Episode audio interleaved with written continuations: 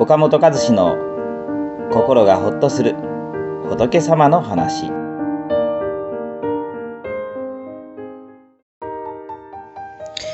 ちょっとした思いやりの心を持てばどんな人でも周りを明るくできます。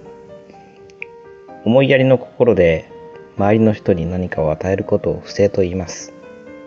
お金や物がなくてもできる7つの親切無罪の質についてお話してましたけれど、えー、この中に神聖、ね、体を施す神聖という種まきがありますね。神聖とはえ体を使って周りの人に奉仕すること、まあ、ボランティアと言ってもいいですね。まボランティアと聞くと東日本大震災の被災地に仕事を休んでいったり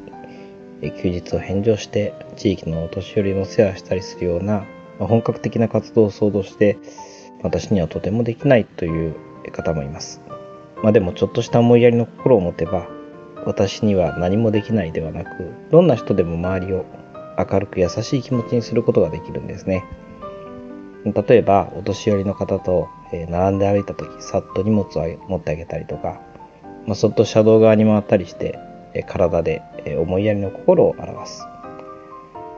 家庭やオフィスでは溜まったゴミを捨てるとかですね、えー、机の上を整理するとか、なくなった消耗品とか日用品を率先して買ってくることも申請になると思います。まあ、めんどくさがって見て見ぬふりをしたりとかですね。まあ、他人にね、この押し付けたりすることが多い中、自分が率先してそういうことをやってみると、いろんなことが知らされますね。まず今まで気がつかなかった周囲の人の苦労が知らされます。家庭ならトイレペーパーを切らさずに補充し続けているのは大変なんだなと知り、家族がしていてくれてることにですね、感謝するきっかけになります。会社ならオフィスの備品の補充がそうですね、今まで何にも考えずに使っていたけれど、補充してくれてる人がいたんだなと、人の苦労を、え察する気持ちが生まれますね。今まで気づかなかった周りの人の苦労を知れば感謝の気持ちが湧いてきますから、次第に人間関係も良くなってきます。また誰がやってもいいような雑務を自然にできると、あの人は腰の低い人だ、謙虚な人だと、まあ、苦労を厭わない人だ、立派な人だと言われて尊敬の念をいただかれるようになりますね。神聖、ぜひ、えー、ね、心がけていきたいと思います。